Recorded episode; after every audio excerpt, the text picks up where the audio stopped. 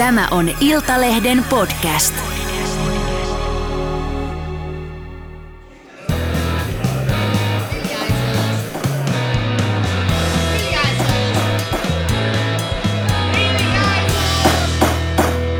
Politiikan puskaradio. Studiossa Marko Oskari Lehtonen ja Juha Ristomäki. Ja Elli Harju. Oikein, oikein, oikein ja vielä kerran oikein hyvää, meinasin sanoa perjantaita, mutta tämä tehdään torstaina, mutta julkaistaan perjantaina, joten en osaa sanoa, mitä pitäisi sanoa.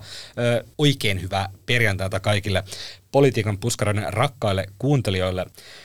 Puhutaan hallituksesta ja rasismista ja rasismin vastaisesta tiedonannosta. Pääministeri Petteri Orpo järjesti keskiviikkona perinteiset kesäjuhlat politiikan toimittajille kesärannassa. Tilaisuuden alkajaiseksi Orpo piti tervetuliaispuheen, jossa hän kertoi meille ilouutisen. Hallituspuolueet ovat vihdoin ja viimein päässeet sopuun tästä rasismin vastaisesta tiedonannosta. Tätä jaksoa nauhoitetaan tosiaan ä, torstaina SDPn puoluekokouksesta johtuen, eikä meillä ole vielä tällä hetkellä tiedossa, ä, mitä täällä hallituksen ä, tiedotustilaisuudessa tullaan kertomaan.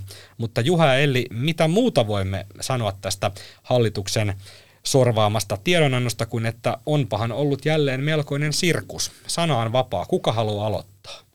No, mä voin vaikka aloittaa. On tässä tosiaan, tämä on ollut äh, pitkä prosessi ja kyllähän tässä on nyt ollut pitkälti kyse siitä, että, että tota, on haluttu äh, siirtää tätä keskustelua. Tähän on saatu ikään kuin lisää aikaa. Tämä kohuthan oli jo kesä-heinäkuussa, nyt ollaan elokuun lopussa, niin tässä on saanut esimerkiksi RKP on saanut lisää aikaa sille, että voivat sitten vastauksensa antaa siitä, että voivatko hallituksessa olla.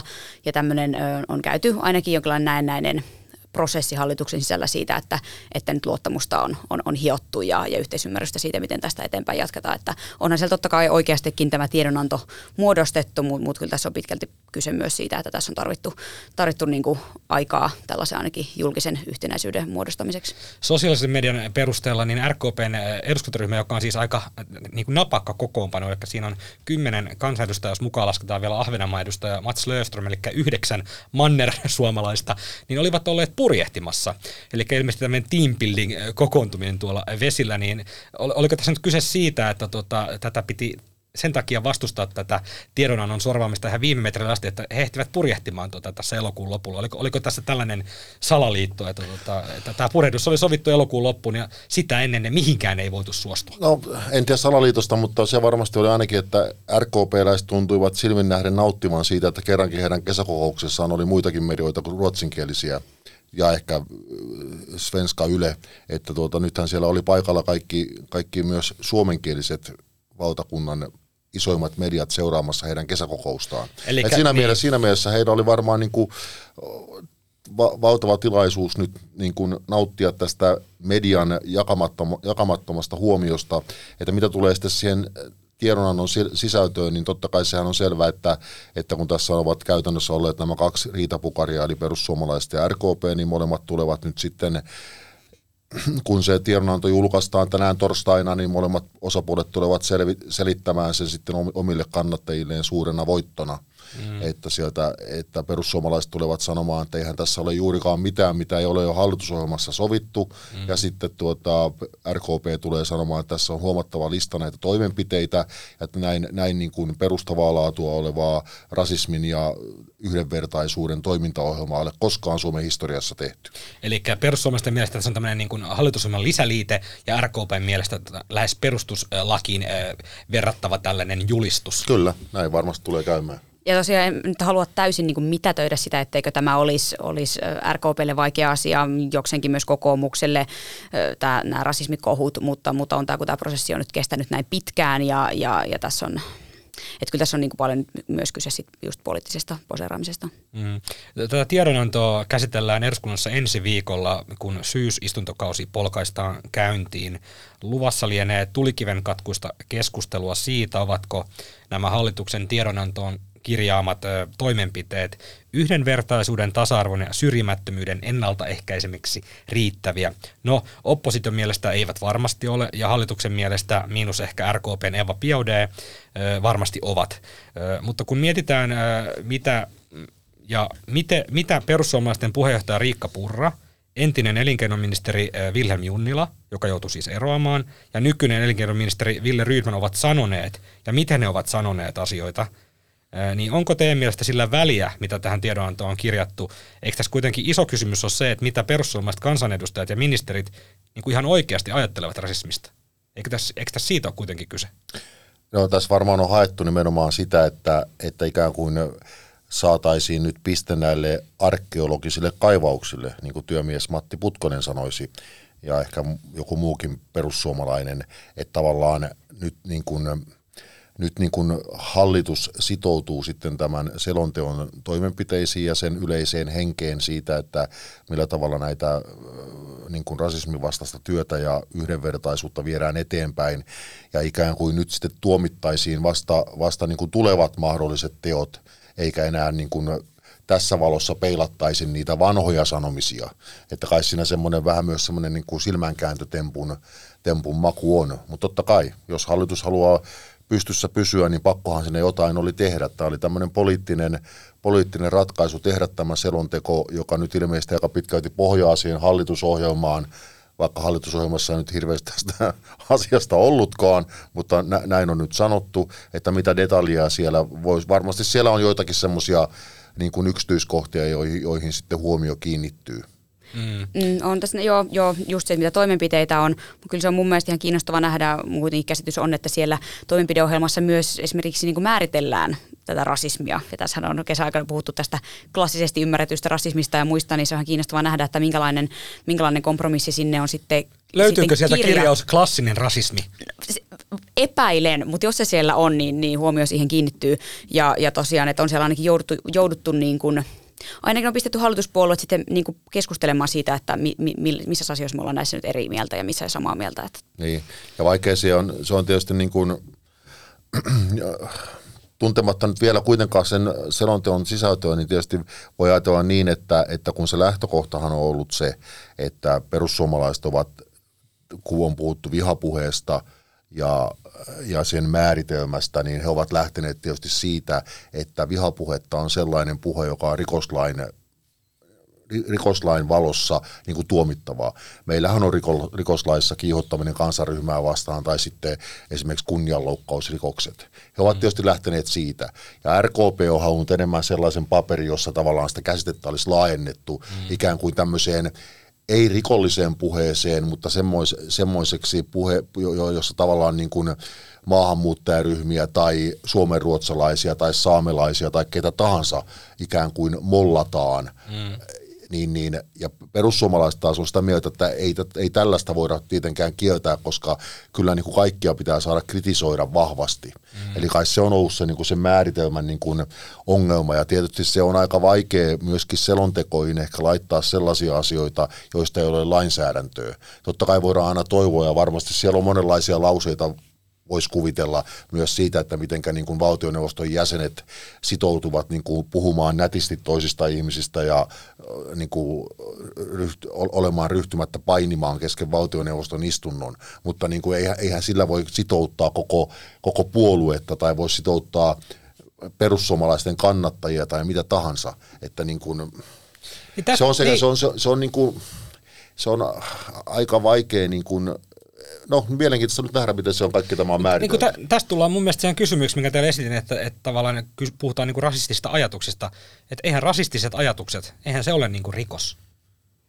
Kyllähän ihminen saa ajatella rasistisesti, jos hän ajattelee rasistisesti, mutta tästä tullaan nyt siihen, että mitäköhän RKP niin kuin miettii, että ovatko nämä edellä mainitut perussuomalaiset ministerit ja entiset ministerit, niin ovatko he nyt niin kuin muuttaneet ajatteluaan oikeasti. Niin, Uskooko mm. RKP sen, että, että tämä kolmikko oikeasti ajattelee tällä hetkellä eri tavalla kuin silloin, kun nämä viestit tai kirjoitukset on julkaistu? Mutta oli aikaisemminkin ongelma se, että he olivat niin kuin kirjoittaneet niitä auki tavallaan, että ei se ollut vaan siinä niin ajattelussa tai se, mistä nämä kohut on syntynyt. Niin Joo, mutta nyt puhutaan siitä, että enää ei saa kirjoittaa, mutta pointti on se, että ajatteleeko he kuitenkin samalla no, tavalla. siihenhän tällaisella ei voi mitenkään Ei tietenkään, mutta, niin. mutta tämä on varmaan se, mitä RKP joutuu miettimään, kyllä. että uskooko he sen, kyllä, että, kyllä. Että, että, tota, että, että, että ihminen voi muuttua tai muuttuuko ihminen? En tiedä, niin, no.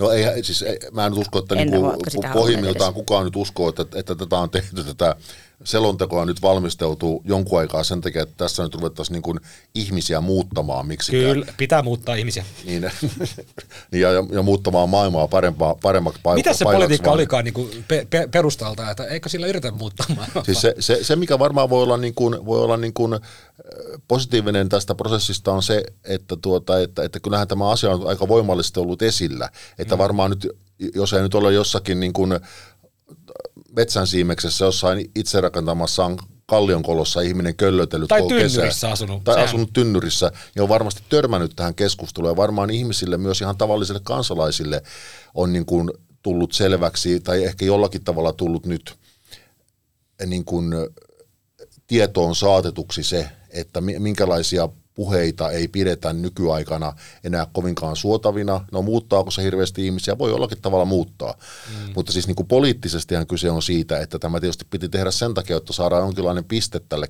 keskustelussa siis hallituksen näkövinkkelistä. Eihän tämä tietenkään sitä takaa, että oppositio tai media lakkaisi puhumasta tota, rasismista tai mahdollista rasistisista niin kirjoituksista tai ulostuloista, mitä varmasti tämänkin vaalikauden aikana tulee yhä uusia. Mutta tämä niin hallituksen työskentelyn kannalta tämä oli tietysti piti tehdä tämä jonkinlainen tilinpäätös nyt tälle sotkulle. Ja tämä, tämä tulee kyllä sitomaan hallituspuolueiden kansanedustajia ja ministereitä. Nyt, nyt on sitten kirjattu erilaisia asioita, nyt siihen tullaan sitten palaamaan, että jos näitä vastaavanlaisia kirjoituksia tai sanomisia, joita ehkä ihmisillä ajatuksissa on, että kun ne, ne saa tämmöisen sanallisen muodon, niin niihin tullaan sitten kyllä puuttumaan niin kuin voimallisesti, koska nyt on sitouduttu ja ei varmaan hallituskaan, ei Orpo voi niin kuin hirveän montaa kertaa käyttää sitä viimeistä mahdollisuutta, että tota, nyt yksi mahdollisuus vielä, ja nyt ihmisen täytyy saada vielä muuttua, koska kyllä nyt on annettu niin kuin kuukausi tolkulla tehty työtä sen eteen, että tota, nyt on sovittu pelisäännöt. Joo, ja lyhyesti tuosta vielä, kun tää, että on siis kun tämä on, tavallaan kun tämä on just tiedonantona tehny, tehty ja tavallaan sen sen painavu, tai se on hyvin painava. Esimerkiksi viime hallituskaudella Marinin hallituksen aikanahan tiedonantoja ei annettu mistään muusta kuin hallitusohjelmista. Et siltä valta on niin kuin haluttu myös mm. näyttää, että tämä on niin kuin iso asia, ja siis se syy, miksi tämä on myös niin kuin tiedonanto, on se, että, että selkeästi Orpo on halunnut, että tästä nyt sitten, että tämä sitoutetaan, hallitus sitoutetaan tähän myös nyt niin, että tämä menee eduskuntaan, ja siellä pitää äänestää tästä tiedonannosta, ja myös muu eduskunta äänestää. Että se on tavallaan, että jos taisi ollut joku pääministerin ilmoitus, mitä mm. tavalla muita on, niin se olisi voinut tässä mennä vähän lyhyemmällä ohi. Mutta tästähän nyt eduskuntakin keskustelee ensi viikolla. Se on mm. kiinnostavaa, kun näiden ministerien hän täytyy niin kuin perussuomalaistenkin ja koko hallituksen niin kuin vasta esitettyihin kysymyksiin, että tästä niin täytyy olla jatkuvel ensi viikolla. Joo, eikä siis sinänsä, mä, mä en usko, eihän tässä niin kuin sinänsä tiedon, tiedonanto, kun se käsittelee tämmöistä asiaa, niin varmasti niin kuin se ei ole ongelma niin kuin myöskään hallituspuolueiden kansanedustajilla äänestää sen puolesta, mutta sitten kun siihen liittyy nämä tiettyjen henkilöiden mm. epäluottamus, eli siis valtiovarainministeri Riikka Purra ja ja sitten tota, niin, elinkeinoministeri Ville Rydman, joita oppositio tulee esittää, niin sitten on tietysti mielenkiintoista, että pystyvätkö hallituspuolueiden puolueiden kaikki kansanedustajat seisomaan ikään kuin sen luottamuksen takana. Voisi kuvitella, että Eeva Piode ei tietenkään, onko hän poissa vai äänestääkö hän tyhjää. Mm. Ja sitten kokoomuksessa on Saara, Saara Sofia Sireen ja hänen kaltaisiaan sanotaan hyvin liberaaleja ihmisiä tai kansanedustajia, niin kyllä heillä on yhtä lailla vaikeuksia äänestää näiden kahden ministerin luottamuksen puolesta. Eli sitten he ovat joko poissa mm. ja, tai ovat poissa. Joo, mutta hirveän, hirveän moni ei voi olla po- monta ei, muuta jos, oppositio saa, jos oppositio saa ammuttua rivinsä suoraksi, kun viimeksi heillä kävi vähän tämmöinen työtapaturma, että tota, itse asiassa tota, olisi, olisi tota, siellä oli liikaa poissa opposition näitä edustajia. Jos he saa ka- kaiken kansan koolle sinne, niin tota, sitten joutuu hallituspuolueetkin miettimään, laskea aika tarkkaan, että no eihän ku, sillä, ku, eihän sillä ole mitään ongelmaa, koska keskustahan on luvannut äänestää no niin. luottamuksen puolesta. Niin. niin, siis joo tosiaan Junnilan kohdalla näin kesällä kävi, mutta mä jotenkin uskon siihen, että, että Orpo, että, se, että nyt tavallaan kun äänestää hallituksen luottamuksen puolesta – niin sitten kun äänestää ministerien luottamuksen puolesta yksittäisten... Niin hallitus niin, tulee saamaan luottamuksen. Niin, mutta, mutta mä jotenkin niin. uskon kyllä, että nyt, nyt toivotaan myös sitten, tai velvoitetaan kyllä niin kuin aika suurta ryhmäkuria siihen, että, että Ryhmäkurin myös, paluu. Niin, että myös ministerien luottamuksen puolesta hallituksen sisällä pitäisi äänestää. Niin. Eikä Totta sinänsä, kai näitä Eeva Bioreita, mutta nä, nä, Näissä kohuissa on aina, aina semmoinen tietty, tietty elinkaarensa ja kyllähän tämä kohu alkaa olla niin kuin taputeltu, jos ei niin kuin uutta polttoainetta ilmene. Mm. Että, mutta kun asia on kuitenkin tämmöinen, niin mikään ei takaa, etteikö sitä vielä tulisi.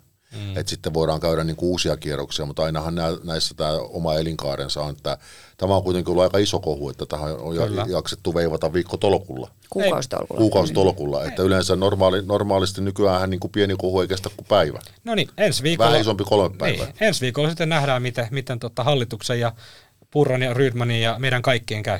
Kohuja odotellessa. Politiikan puskaradio osallistui pääministerin kesäjuhliin, jotka järjestettiin keskiviikkona kesärannassa. Osallistuimme sinne isolla joukolla, jotta voimme raportoida teille rakkaille kuuntelijoille, mitä siellä pääministerin virka-asunnolla oikein tapahtui.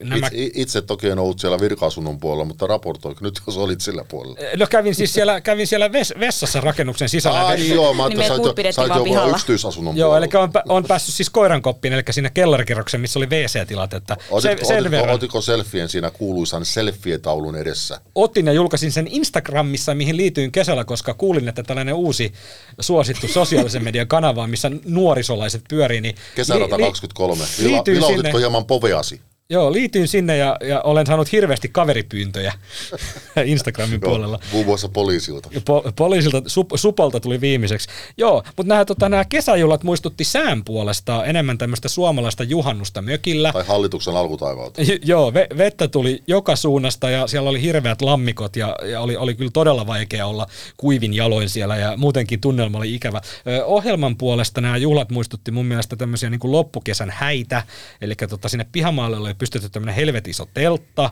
oli buffetpöytää, oli priittakakkua, ananaslonkeroa totta kai, karaokea ja totta kai siellä oli myös appaa soittava pilebändi.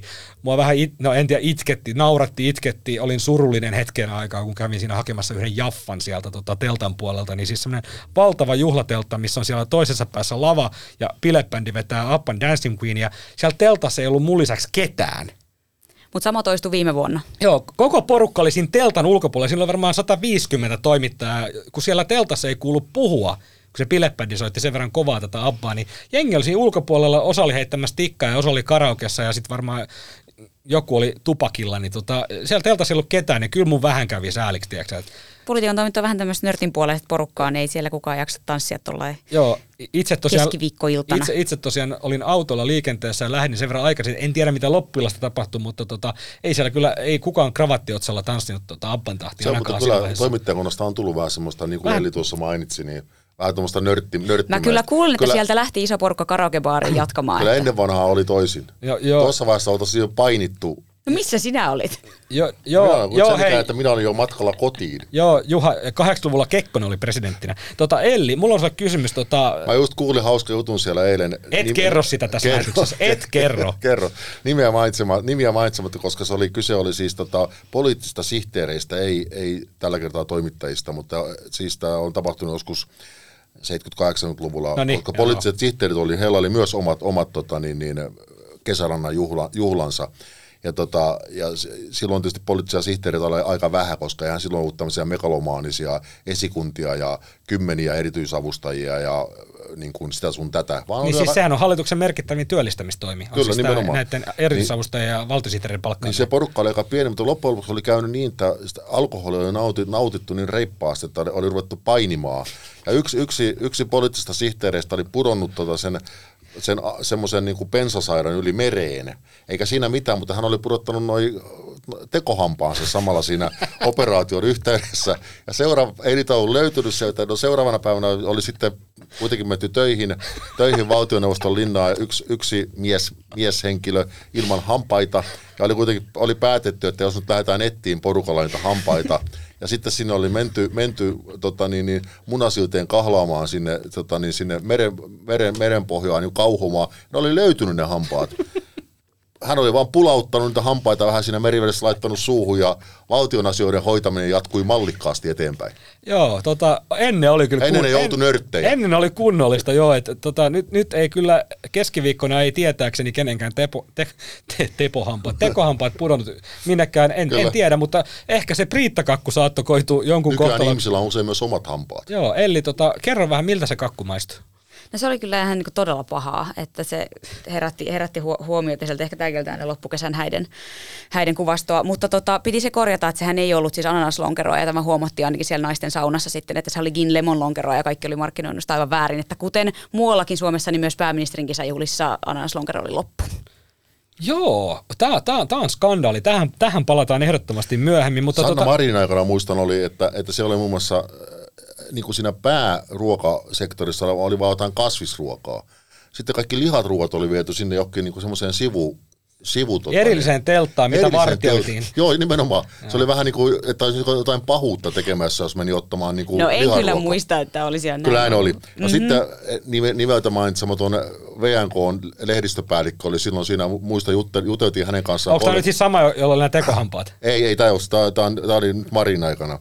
Ja muistan, että aikamme noin ehkä varttitunti tai poituntia kettuutiin siitä, että mikä ihme niin kuin tämä kasvisruoka höpötys on ja missä on liharuot, niin lopulta hän sanoi mullekin, että Ristamäki, haista sinäkin paska.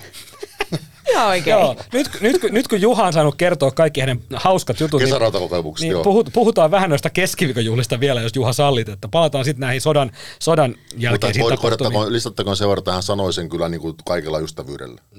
Kyllä, kyllä. Joo, joo et, et mennyt siis haistamaan paskaa. En. Kyllä. Tota, yhtenä ohjelmanumerona oli kesärannassa on perinteisesti tämmöinen tikkakisa, johon nyt myös Orpo pääministerinä osallistui. Itse heitin vähän ennen Orpoa oman suorituksen ja sain neljällä tikalla peräti 30 pistettä. En tiedä Juha, tunnetko tikan heittoa, mutta tämä on aivan maaginen tulos neljällä tikalla. Ja sitten hermo, vi, viimeisellä tikalla meni ohi taulusta tietysti. En, et, on, et, et on nähnyt käsikirjoitustani, mutta niin täällä lukee, että viimeinen tikka oli pakko heittää ohi taulun kokonaan, koska tota, en halunnut jäädä historiankirjoihin niin kesärannan hallitsevana äh, tikkamestarina, niin tämä on nyt mun virallinen selitys, mitä siinä tapahtuu. Et halunnut nolostuttaa pääministeriä. Joo, no Orpo heitti mun jälkeen ja sai tulokseksi 31, eli y- yhden pisteen enemmän, eli ei mun olisi saada kuin se tikkataulun, niin olisi vähintään ollut tota Orpon kanssa samassa tuloksessa, mutta Orpo oli tässä erittäin kovatasoisessa kisassa vasta kuudes tuloksella 30 31. Voittajaksi heitti Bloombergin tota, Leo Laikola, sai 40 pistettä, erittäin kova, kova, tulos. Mutta mä väitän, että kovimmasta pommista vastasi kuitenkin Iltalehden Hanna Kroosteen Lahtinen, joka tota, yllätti kaikki, mukaan lukien itsensä, ja heitti 36 pistettä. Ja Hanna oli jaetulla pronssisijalla tässä. Tota... Hän siis mun mielestä niin säikähti sitä tulosta niin, että se viimeinen meni vähän huonommin, kun hän oli aivan että voiko tämä jatkua näin.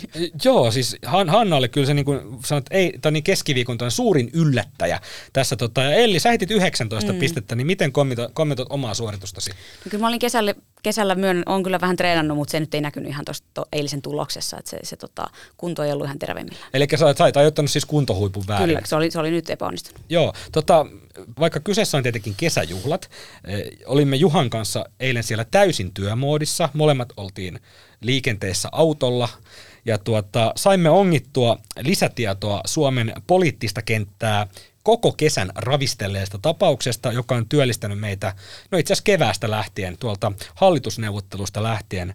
Kuka saapui säätytalolle järjestettyihin hallitusneuvotteluihin valkoiset housut jalassa? Tuota, Tämä on meitä tota, täällä Puskaradion toimituksessa, Iltalehden toimituksessa askarruttanut keväästä lähtien sitkeä kaivuutyö. Palkittiin keskiviikkona ja saatiin uusi epäilty tähän näin. Eli Kuka se olikaan? Pus, Puskaradion... Tota, Joku rkp Ei ollut, kun kokoomuksesta äh, Puskaradion tota, saamien lähdetietojen mukaan, niin Kyseessä oli pääministerin valtiosihteeri Risto Artjoki. Ei voi olla. Joo. Niin hillitty herrasmies. Joo, tämä on nyt meidän, tämä on meidän tämä niinku pääepäilty tällä hetkellä, mutta ennen kuin voidaan tästä niinku ihan juttu tehdä, niin täytyy vähän en, enemmän vielä lähteä kaivaa. Ehkä tätä koska... konservatiivisuuden tasoa pitää harkita sitä juttua tehdessä, mikä tämä lähtökohta tähän Tämä oli järkyttävä tilanne, koska muistan sen, kuin eilisen päivän olen usein öisin herännyt omaa huutooni, kun olen miettinyt sitä asiaa kun meillä oli live-lähetys sieltä ja sitten siellä takaa vilahti joku mies, jolla oli valkoiset housut. Välittömästi minulle itsellekin tuli Whatsappiin eräältä vanhalta kokoomuslaiselta viestiä, näitkö, onko Hangon rekatta jo alkanut? Joo, ja tätä ruvettiin heti, siis Juha vuoden 2022 vuoden journalistinen pomo finalistina lähetti heti minulle toimeksiannon, kirjallisen toimeksiannon, että nyt Marko Oskari, annan sinulle tehtäväksi selvittää, kuka on tämä valkohousuinen herrasmies. Kuka rikkoi tätä etikettiä Kyllä. näin räikeällä tavalla? Nimenomaan, koska Mikä niin kuin etiketti? Siis viime vaalikaudella mun mielestä instituutioiden ravistelusta saatiin ihan tarpeeksi. Mikä Ja nyt, nyt rupeaa menemään etiketti? niin Onko joku tässä. säätytalon housuetiketti? No et sä, nyt valkoisissa, et, sä nyt, et sä nyt valkoisissa housuissa saa hall, No hallitusneuvotteluja. nimenomaan se on juuri, että se on, se on Hangon rekatassa, ei valtio, hallitusneuvotteluissa. Et tietenkin se on ymmärrettävä, jos sä tuut niinku tavallaan, että sä tulet Hangon rekatassa ja sä tuut niinku samoilla silmillä. No se on totta. Mä ymmärrän, että jos se ei ehdi kodin kautta tai sä lähet tavallaan, sä lähet vaikka Vareoma, kahdelta ajamalla. Vareoma-veneellä tullut soutanut kauppatorin Niin, tai että sulla lähtee, niin sun lähtee sun vene tuosta tota, Pohjoisrannasta lähtee kello 14.15 Hangon regattaan, niin että et sulla ei ole aikaa vaan vaihtaa housuja. Niin sit mä ymmärrän, mutta kaikissa muissa tapauksissa niin olihan tämä skandaali. Oli. Mutta, mutta me jatketaan tämän työn, työn, työn parissa ja yritetään vahvistaa tämä vielä. Varmaan Risto Arkkilalle Risto, voit soittaa. odottaa meiltä soittoa. Joo, et blokkaa sit sitä numeroa. Niin me, me raportoidaan kyllä tästä Ellinkin, Ellin ja teidän rakkaiden kuuntelijoiden riemuksesta vielä, vielä myöhemmin, joten tota, emme lepää koskaan. Kaikki, jotka eivät asu tynnyrissä, tai oliko se halkoliiterissä, mitä sä Juha sanoit, ovat viimeistään nyt kuulleet, kuka on kokoomuksen kansanedustaja Noora Fagerström, joka on sitä mieltä, että pienituloistenkin olisi syytä osallistua näihin taloustalkoisiin ja ottaa vastaan leikkaukset, koska hyvätuloiset, suurituloiset ovat niin monta vuotta jo näihin talkoisiin osallistuneet. Tämä oli Nooran viesti. Kuunnellaan seuraavaksi, mitä Fagerströmin kohuhaastattelun tehnyt Hanna Kroosteen Lahtinen sanoi, kun juttelin hänen kanssaan tästä jutuntekoprosessista. Iltalehti julkaisi lauantaina kokoomuksen kansanedustaja Noora Fagerströmin haastattelun, josta tuli valtakunnan ykköspuheenaihe useamman päivän ajaksi. Ainakin Twitterin eli nykyisen Xn puolella sana Noora on trendannut nyt monta päivää komeasti. Hanna, sinä teit haastattelun, jossa Jungle Juice smoothie-baarin myynnillä miljoonaomaisuuden tehnyt Fagerström kertoi omia näkemyksiään muun muassa hallituksen tekemistä leikkauksista ja siitä, eh, keihin leikkausten pitäisi hänen mielestään kohdistua. Fagerström oli sitä mieltä, että hyvätuloiset ovat osallistuneet yhteiskunnallisiin talkoisiin niin paljon, että nyt olisi pienituloisten vuoro ja tukia nostavien ihmisten vuoro osallistua. Tästä nousi melkoinen äläkkä, niin millainen, millainen tämä oli tämä haastattelu niin kuin kokemuksena? Millaista juttua lähdit tekemään ylipäätään?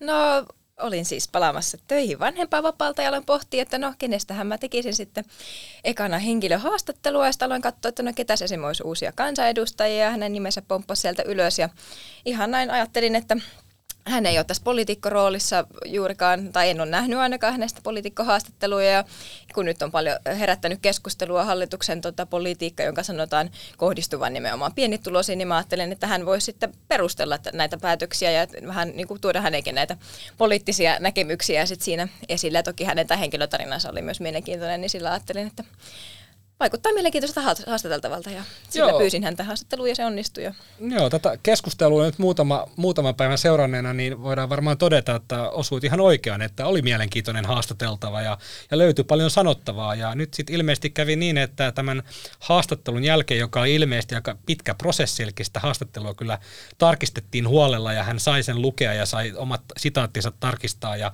muutaman muutoksenkin ehdottaa sinne, joten hänellä, hänellä oli, ei ollut sen suhteen nokan koputtamista ilmeisesti. Mutta sitten kun tämä juttu lauantaina julkaistiin, niin ilmeisesti olikin sitten mieli muuttunut ja, ja tota, Iltalehti oli julkaissut hänestä ikävän jutun.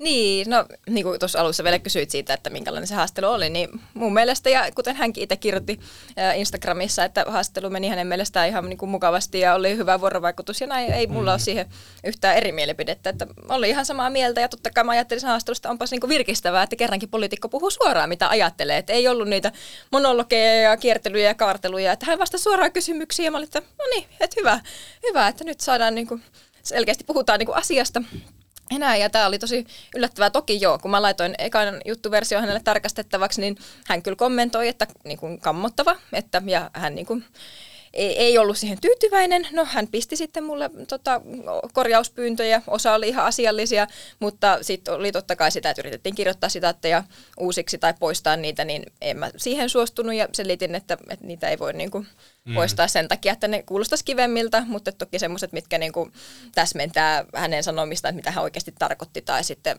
oli niin kuin, esimerkiksi tämmöisiä puhekielisyyksiä, totta kai ihan ok muuttaa, että mä, sä, niin sinä, minä, tietysti mm, tämän tyyppisiä. Niin, mm. tota, ja sitten lopulta hän oli ihan tyytyväinen, kiitti, että oli paljon parempi nyt tämä ja kiitti vielä kärsivällisyydestä ja, ja saa julkaista. A, a, mm. Tämä saa, saa, saa julkaista Kyllä. huutomerkillä oli mun mielestä hieno, hieno tavalla ikään kuin, että vihreä valo, että julkaisulupa annettu. Mehän ei kysytä koskaan julkaisulupaa niin. haastateltavalta, mutta totta kai otetaan nämä erilaiset toiveet huomioon, että jos mm. on vaikka puhekielisyyteen tai tämän tyyppiseen niin kuin huomautuksia, niin ei se vähennä kenenkään, niin kuin, kenenkään niin journalistista valtaa, mutta sitaatteja ei tosiaan lähdetä kirjoittamaan uusiksi, niin kuin Hanna, Hanna sanoit. Tuota, no sitten no, Fagerström otti asiakseen tuolla sosiaalisessa mediassa aika niin kuin, tiukkaan ottaa kantaa siihen, että Iltalehti on vääristellyt hänen, hänen sanomisiaan ja, ja tota, antaa hänestä todella kamalan kuvan ja, ja tota, eihän todellakaan kannata, että nämä leikkaukset kohdistuvat pienituloisiin. No sitten meille ei hirveästi jäänyt muuta vaihtoehtoa, koska hän sitä rummutti tuhansille ihmisille sosiaalisessa mediassa ja antoi kansanedustajana, hallituspuolueen kansanedustajana ymmärtää, että, että Iltalehti on, on toiminut tässä väärin, niin julkaisimme sitten tämän Fagerströmin kanssa tekemäsi haastattelun sanasta sanaan, jotta jokainen voi sitten itse käydä katsomassa, että mistä Eineksistä tämä juttu on syntynyt. Ja tuota, kun sen lukee sen tarkasti litteroidun haastattelun, niin kyllä sitä voi jokainen tehdä omat johtopäätökset, että kävikö tässä kuitenkin niin, että hieman kokemattomampi poliitikko oli kerrankin virkistävästi puhunut, puhunut suoraan, mitä hän ajattelee, ja lopputulos on tietenkin se, että kyllähän aika moni siitä sitten veti herneet enää. Mm, niin, että ehkä lähti siitä, että tota, kun toimittajathan ei muotoile niitä paperilehden ja sitten lööppiä, mitä, millä myydään lehteä, niin niitä, niin, siis niitä otsikoita, mm. mitkä on niin kuin, niin, mainostetaan tota, meidän lehteen, niin siitähän muotoilustahan tämä lähti, että hän oli tyytymätön siihen ja vaati sitä oikaisua. No sitten mä olin aluksi sille, että no mä en ole sitä itse muotoillut, niin mä en pysty perustelemaan sitä nyt suoralta kädeltä, että, että miksi juuri nämä sanat on valittu ja tätä julkaisupäällikkö kävi sitten läpi tota, mm. kokoomuksen edustajan kanssa, joka oli yhteydessä ja näin, ja tosiaan ei lähetty sitä oikaisemaan, koska katsottiin, että sille on ihan pitävät perustelut sitten näistä, vaikka ei suora sitaatti ollut kyseessä, mutta sitaattimerkkejä siinä ei käytettykään, ja, ja se oli tiivistelmä hänen ajatuksistaan, ja siinä oli useampia tota, sitaatteja, mihin vedottiin sitten siihen. Joo, avataan, avataan kuuntelijoille sen verran tätä, tätä mit, miten tätä tehdään, eli me toimittajat, jotka kirjoitamme juttuja, jotka haastattelemme vaikka poliitikkoja, niin me emme tee niitä lööppejä, jotka ovat siellä vaikka ruokakaupassa tai huoltoasemilla tai missä ravintolassa ovatkaan, ne ovat siis main, lööppi on mainos, jolla mainostetaan sen kyseisen päivän lehteä, sen, siinä lehdessä olevia juttuja. Tässä kyseisessä Fagerströmin tapauksessa oli, oli niin kuin Noora Fagerström äh, kaksoispiste ja sitten siinä oli, oli niin kuin tämmöinen tiivistys siitä tästä haastattelun osista, missä hän sanoo, että hänen mielestään myös pienituloisten tulisi – olla osana näitä leikkauksia, että, että suurituloiset ovat jo niin kauan ottaneet osaa näihin talkoisiin, niin hänen mielestään myös pienituloisten täytyy osallistua niihin. Niin mm, tästä, niin, ja just tästä, tämä, niin. mikä sitaatti oli, että totta kai, mm. totta kai kohdistuu pienituloisiin, koska he ovat kotona, niin se mm. totta kai oli mm. niin kuin se, mistä se oli johdettu se löppi, mutta tosiaan siinä oli se, mikä ensin pisti hänellä silmään, että, että itse jutu, jutun niin kuin sisältön hän ei ollut mullekaan mm. laittanut, että olisi tyytymätön tai vastaavaa, mutta sitten tämä, kun ilmeisesti tätä palautetta oli tullut nyt sitten päivän mittaan, muuta, niin sitten se muuttui siihen, että hän niin, kävi niin, myös itse sen koko artikkelin kimppuun tavallaan, että, että siinä kyllä, olisi jotain kyllä. vääristelyä tai jätetty olennaisia asioita Tät, pois. Niin, niin tätä, tätä kutsutaan politiikan äh, maailmassa niin spinnaamiseksi, eli tuota, haastatteluvaiheessa ei ollut vielä niin pahasti sanottavaa, mutta sitten kun äänestäjiltä tai kansalaisilta tuli palautetta, niin äänikellossa sitten muuttui. Joo, näin se, siltä se vaikuttaa.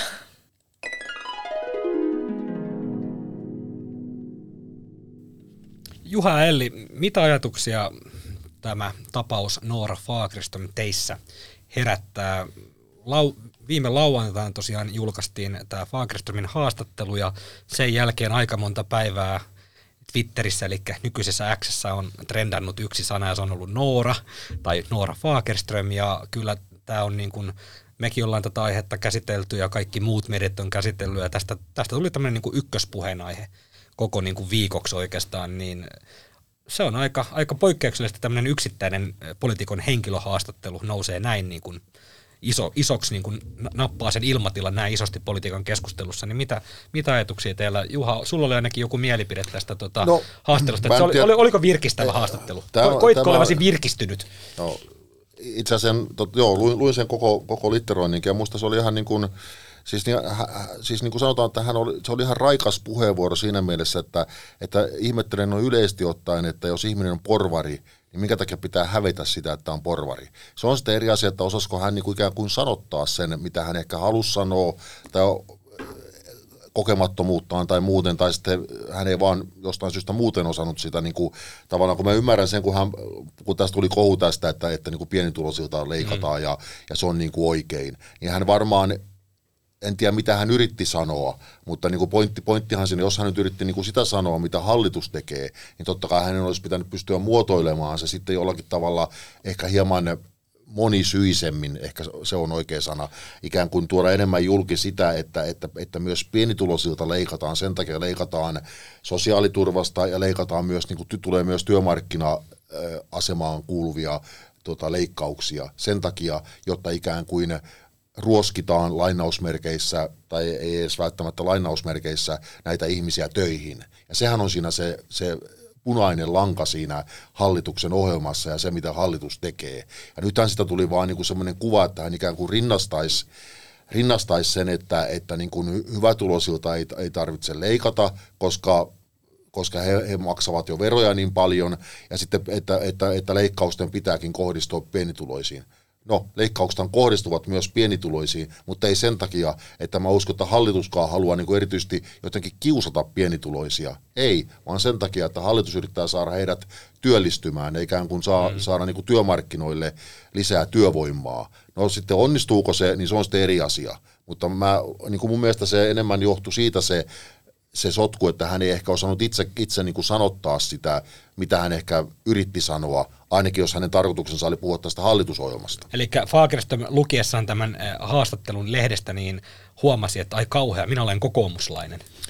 Niin ja varmaan hän, sehän on ihan normaali, normaali tilanne se, että kun ihmiset, ihmiset tota niin, niin, juttelee keskenään. Esimerkiksi kun me nyt tässä jutellaan kaikenlaisia höpö, höpö juttuja. Herra Jumala, jos joku niin, saisi kuulla Jos, jos joku litte, litteroisi sen ja painaisi sen lehteen, niin me varmaan kaikki meiltä oltaisiin sitä mieltä, että ei Herra Jumala varmaan ainakaan noinen ole sanonut. Että tavallaan se ihmisten sanomiset usein muuttuu erinäköiseksi, kun ne painetaan lehteen tai painetaan, julkaistaan verkossa.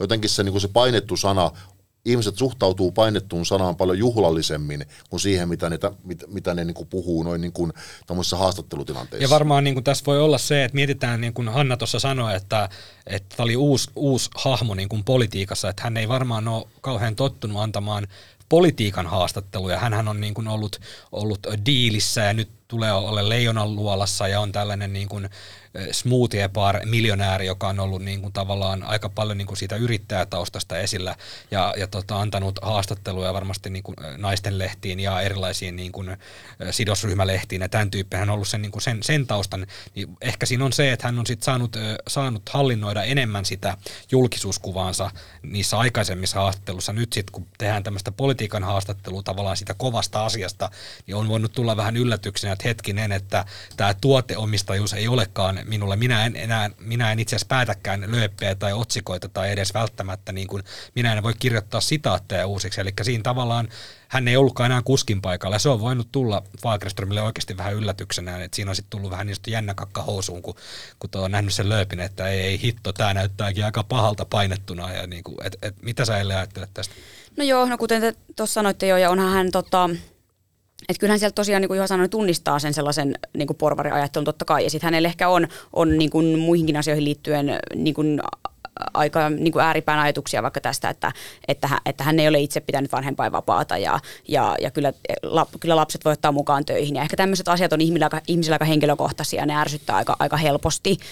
Ää, mutta sitten tässä on vielä toinen asia se, että sanotaan, että jos tämän haasteen lukisi jotenkin tyhjössä, että, että minäkään en vaikka tietäisi, että tästä on noussut joku hirveä kohuta, kun minä niin kuin editoin tämän juttua niin kuin etukäteen ja luin tänne, mä olin vaan silleen, että no on kyllä aika suoraa tekstiä ja oho, mutta, mutta en mä nyt siitä niin barrikaadelle noussut tai muuta, mutta tavallaan sitten se, että, että niin kuin somemaailma ja aika on tuonut tähän sellaisen uuden ulottuvuuden, että se lähtee elämään niin kuin ihan omaa elämäänsä se story ja, ja tavallaan sieltä niin kuin poimitaan niin kuin sieltä haastelun keskeltäkin ilman kontekstia niitä sitaatteja ja lähdetään, lähdetään revittelemään, paisuttelemaan. Ja siis sanotaan, että vaikka, että eihän tämä tietenkään tämä, mitä Fagerström sanoisi tai kuka vaan sanoisi niin kuin poliittisia mielipiteitä, niin oikeuta siihen, että hän alkaa saada valtavasti vihapostia. Tai sitten se, että hänen puolisonsa lähtee tähän soppaan mukaan ja alkaa lähettää jollekin uhkausviestejä. Että tämä lähtee niin kuin aivan elämään niin kuin omiin sfääreihinsä, että, että jos tämä nyt lukisi vaan sun, sunnuntai-aamuna lehdestä ja katsoisi, että no, onpas tämmöinen, mutta sitten nämä kierrokset lähtee sitten niin kuin tämän somen myötä niin mä, lu- mä luulen, että tässä, tässä, tässä tapaus Fagerströmissä sekä Noora Fagerström että hänen puolisonsa sai aika arvokkaan oppitunnin siitä, miten,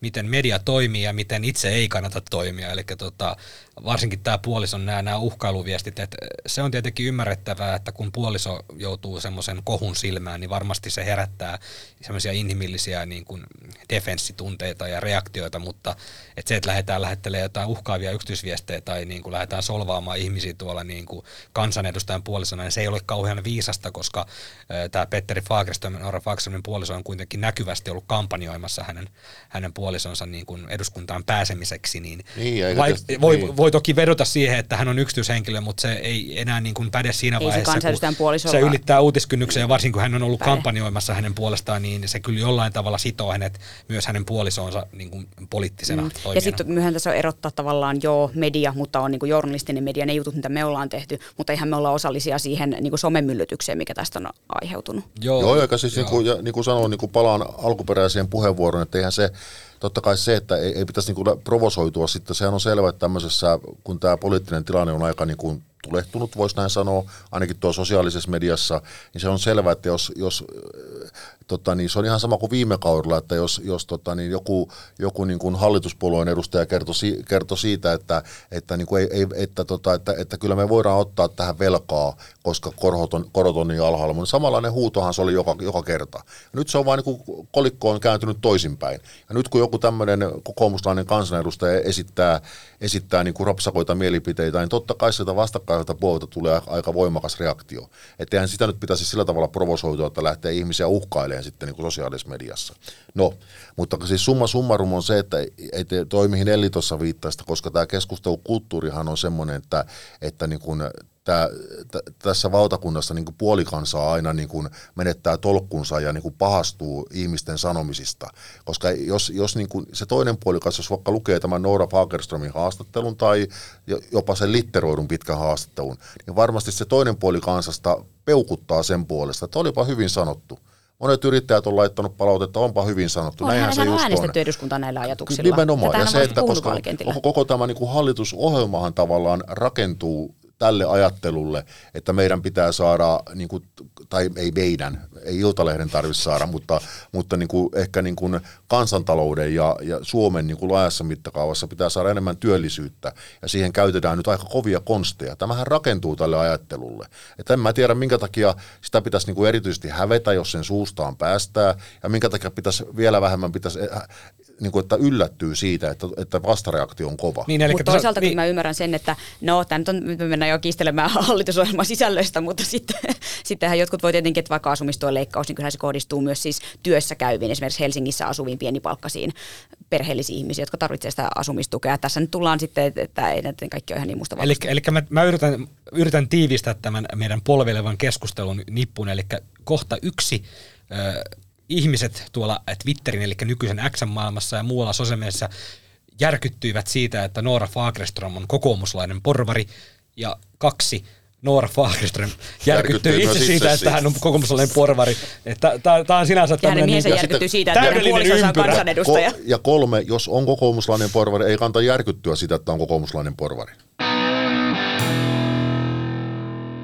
Otetaan seuraavaksi viikon vikkelät, eli meidän uusi ohjelmaosio, jossa käsitellään hyvin ripeästi, kuten Lauri Nurmi menestyksellisesti viime viikolla noin 15-minuuttisen monologinsa jälkeen äh, suostui lopettamaan puhumisen, niin viikon vikkelissä käsitellään muutama aihe hyvin ripeään tahtiin. Ja otetaan ensimmäisenä Sauli Niinistön 75-vuotiskävely, eli hän ei siis kävellyt 75 vuotta, mutta sitä voi tietenkin pitää hyvänä saavutuksena, että 75-vuotias yleensä pystyy kävelemään, koska miettii, että nykyään aika paljon tehdään istumatyötä, niin kun itse olen 75-vuotias, niin todennäköisesti kävelen sellaisessa kippurassa, minulla on niska aivan käyränä. Longon koukista sentin mittaiset. Joo, ja todennäköisesti menen, menen kahdella polvella tuolla jossain ki- käppyrässä.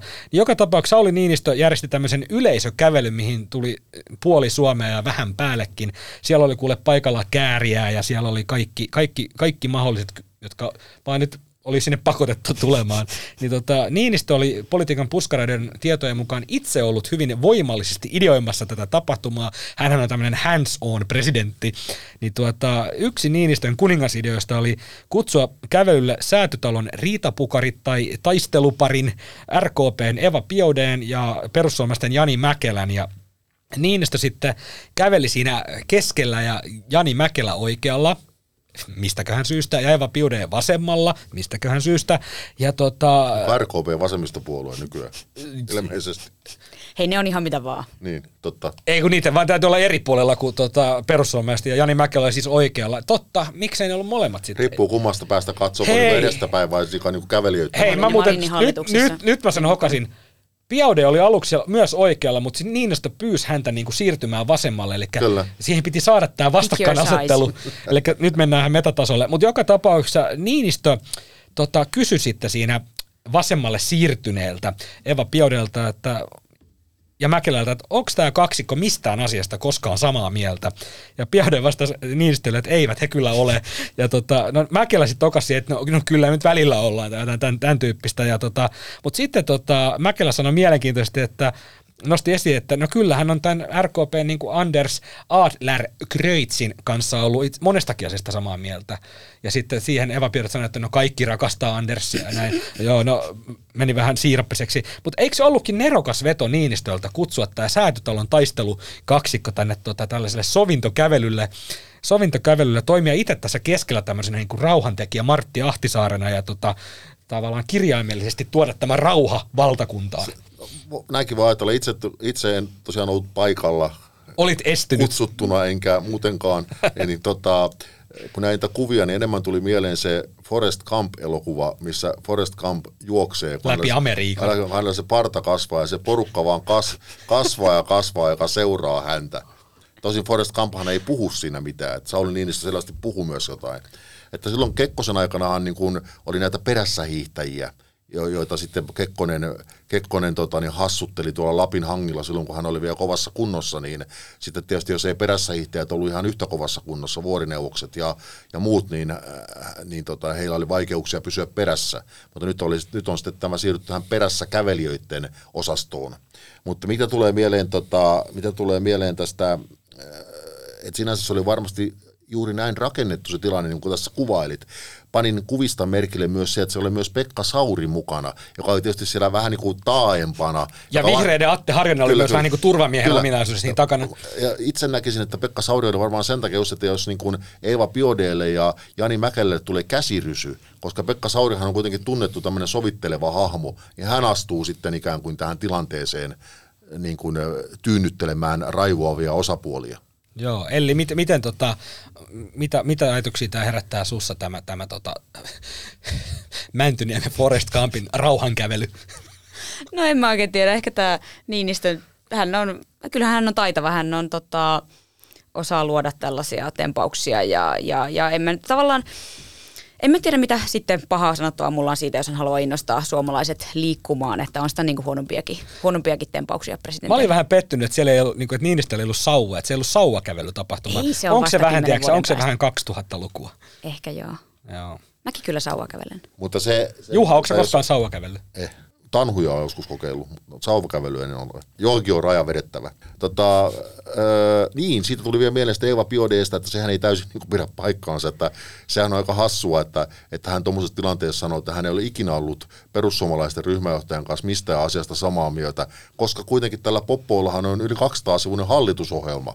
Että ovatko, onko hän siis kaikesta, mitä on hallitusohjelmaan kirjattu, niin eri mieltä kaik, kaikkien muiden hallituspuolueiden, kaikkien kansanedustajien ja, ja puheenjohtajien kanssa. No kyllä, täytyy sanoa, kyllähän Piaude sitten vähän siinä, kun katsoin sitä nauhaa pidemmälle, kyllähän vähän rupesi ehkä loiventamaan näitä lausuntoja, että kyllähän sitten kuitenkin tajusivat, että he on muun muassa ilmeisesti suuressa valiokunnassa istunut samaan aikaan ja he ovat joitain kirjauksiakin saaneet aikaiseksi joskus jonnekin papereihin, että kyllä he on varmaan, varmaan jostain ollut joskus samaa mieltä, mutta Mut tällä kyllä- niin kuin siis- kärjistään eivät ole olleet mistään samaa Eeva mieltä. Biode on lopulta nyt saavuttanut kyllä sen korkeamman tason politiikassa, minkä Paavo Väyrynen ajat, ajat sitten sa, tota niin, niin, saavutti sen, kun Paavohan pa- palasi välillä eduskuntaan, niin kuin muistatte, kun hän sanoi, että hän on oppositiossa jopa omassa ryhmässä, todennäköisesti oppositiossa myös oman itsensä kanssa, niin, tota, niin nyt rupeaa Biode olemaan ihan samalla tällä nextillä levelillä. Sulla, niin sulla. Juha näissä viikon vikkeissä sulla on aika va- va- vahva oma hiihto tällä hetkellä. Sä oot just tullut tämän viimeisen viiden minuutin aikana verrannut tota, Sauli Niinistöä Forrest Gampiin ja Eva Biodeta Paavo Väyryseen, niin sulla on nyt kaksi paloa, niin haluatko nyt ottaa vielä tota, tota ajolähtötilanteessa vielä vielä. kolmannen palon? Kyllä, mikä se aihe oli? Mennään seuraavaan. Joo, mennään seuraavaan ja viime, samalla viimeiseen aiheeseen, joka on Riikka Purran erikoinen eri, erityisavustaja nimitys tai itse asiassa nimityksen tekemättä jättäminen. Tosiaan valtiovarainministeri Riikka Purran mediasuhteista vastaavan erityisavustajan nimitys kaatui viime viikolla suojelupoliisin eli kavereiden kesken Supon tekemään turvallisuusselvitykseen. Tässä turvallisuusselvityksessä tosiaan kävi ilmi, että tällä tällä tota Riikan Purran eh, mediasuhteista vastaavalla erityisavustalla tai sellaiseksi nimitettävällä on eh, Kiinassa syntynyt avopuoliso, jolla on luonnollisesti Kiinassa syntyneet ja siellä edelleen asuvat vanhemmat. Eli eh, suomen kielellä Riikka Purran nimitettävän erityisavustajan appivanhemmat ovat Kiinan kansalaisia. Tämä avopuoliso oli kuitenkin Suomen kansalainen. Ja tämä oli sitten sellainen asia, minkä Supo katsoi tarpeelliseksi laittaa tähän tota, turvallisuusselvitykseen ja ilmoittaa valtioneuvoston kanslialle, joka valmistelee näiden erityisavustajien nimitykset. No sitten pitkän soutamisen ja huopaamisen jälkeen, erinäisten käänteiden jälkeen, niin kävi sillä tavalla, että tälle Jari Kuikanmäelle, joka, jonka Riikka Purra oli tähän erityisavustajan tehtävään valinnut jo kesäkuun lopussa itse asiassa, niin ilmoitettiin eh, valtiosihteeri Riikka Slunga Poutsalon lähettämän tekstiviestin muodossa, että Jari, sinua ei voida nimittää erkkariksi, eli erityisavustajaksi. Eli tämä Supon lausunto, joka oli siis sisällöltään sellainen, että on kiinalainen avopuoliso, jolla on kiinalaiset vanhemmat, ja tämä avopuoliso on käynyt kerran Kiinassa, ja nämä vanhemmat kerran Suomessa, niin tämä oli se koko lausunnon sisältö, ja ilmeisesti tästä syystä sitten, emme toki välttämättä kaikkea vielä tiedä, mutta tämänhetkisten tietojen mukaan tämä Kiina-yhteys oli se, mikä sitten tota, tulkittiin tuolla valtioneuvoston kansliassa sellaiseksi, että tämä nimitys on parempi perua, eli vetää takaisin. Tota, tällä hetkellä ei ole tiedossa, että mikä Riikka Purran täysrooli on tässä, mutta joka tapauksessa kun miettii sitä, sanotaan nyt suoraan, kun nyt Noora Faakestonkin puhuu suoraan, niin puhutaan täällä suoraan, niin onhan tonne siis erityisavustajien joukkoon valittu kyllä melkoisia veijareita viime vuosina, niin onko tosiaan nyt niin, että kiinalaiset appivanhemmat on se raja? Juha puhui tuossa aikaisemmin, että johonkin se raja on vedettävä. Niin onko se raja nyt siinä, että kiinalaiset appivanhemmat on se raja, mitä ei voi ylittää?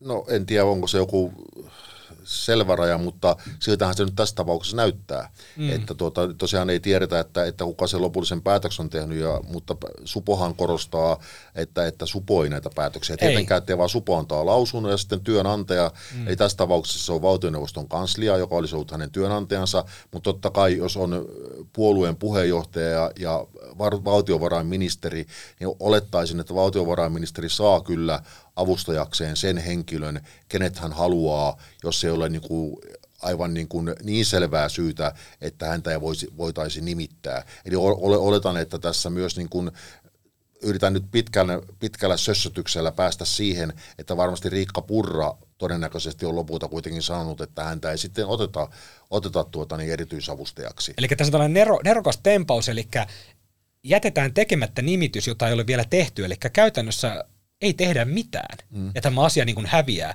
Ja tämä asiahan olisi hävinnyt, koska ilman iltalehteä, koska tota, eihän, eihän suojelupoliisi tai VNK tai valtiovarainministeriö tai Riikka Purra tällaisesta asiasta tule tiedottamaan yhtään mitään.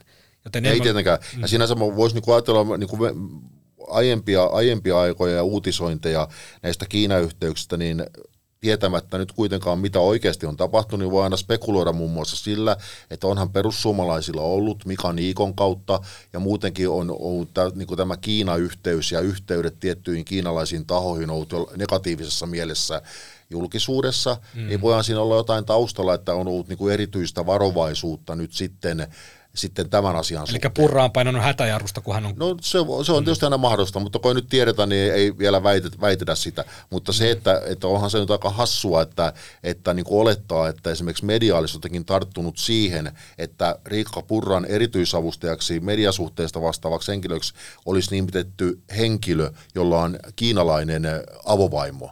Niin eihän se nyt ole mikään niin kuin juttu.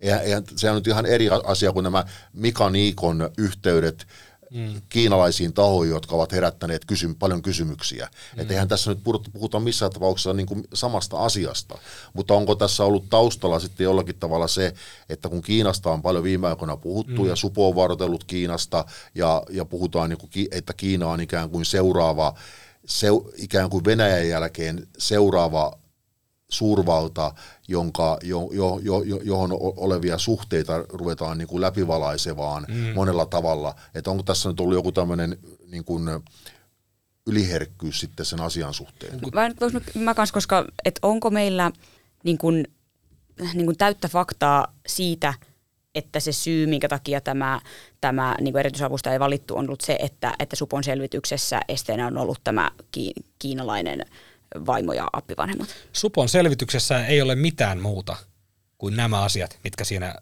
meikäläisen tekemässä jutussa mainitaan. Mm. Eli se, mm. että tuota, tämän Jari Kuikanmäen avopuoliso – on syntynyt Kiinassa, mm. on saanut viime vuonna Suomen kansalaisuuden ja sitä myötä Kiinan kansalaisuus on lakannut, koska Kiinahan ei tunnusta kaksoiskansalaisuutta. Eli tämä, hänen avopuolisonsa on Suomen kansalainen ja että hänen vanhemmat ovat Kiinan kansalaisia ja ovat ö, vierailleet Suomessa 2017 ja tota, ovat tulossa ilmeisesti nyt, ö, tarkoitus tänä vuonna tulla vielä vierailulle Suomeen. Ja tosiaan tämä avopuoliso on 2016 vierailut kerran Kiinassa. Nämä on ne asiat, mitkä siinä lausunnossa on. Sitä en tosiaan tiedä sitten, että voiko olla sellaisia asioita, mitä tällaiseen lausuntoon ei kirjata, jotka Supo on sitten mm. tavallaan mennyt VNK tuonne kahvihuoneeseen kuiskimaan virkamiesten tai Riikka Purran korvaan, että, että tämä on sitten niin tulen arkaa, että tätä ei voi, en, en tiedä, mutta eh, voisin kuvitella, että tuota, että jo, jo, se olisi muotoiltu siihen lausuntoon jollain tavalla. No näinpä.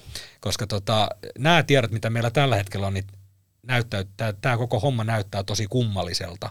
Kyllä, niin kun... ja, ja mä nyt olen, jos olen oikein ymmärtänyt tätä, ehkä jollakin tavalla yritetään eteenpäin selvittää, että ehkä tästä jotakin vielä lisää selviää toivottavasti. Joo, ja tällä hetkellä ei heitetä vielä, vielä lopullista, lopullisia kiviä mihinkään suuntaan, mutta tällä hetkellä niin katseet kääntyy kyllä VNK, valtioneuvoston kanslian suuntaan ja Riikka Purran suuntaan, että siinä välillä on tapahtunut jotain, mutta se, että kuka on tehnyt mitä ja kuka ei ole tehnyt mitä ja mitä on tapahtunut, niin se on sitten jatkoselvitysten asia. Seuraavaksi viikon vitsi. Miksi hallituksen rasismin vastaisen tiedonannon laatimisessa kesti niin kauan? Riikan piti purra sitä.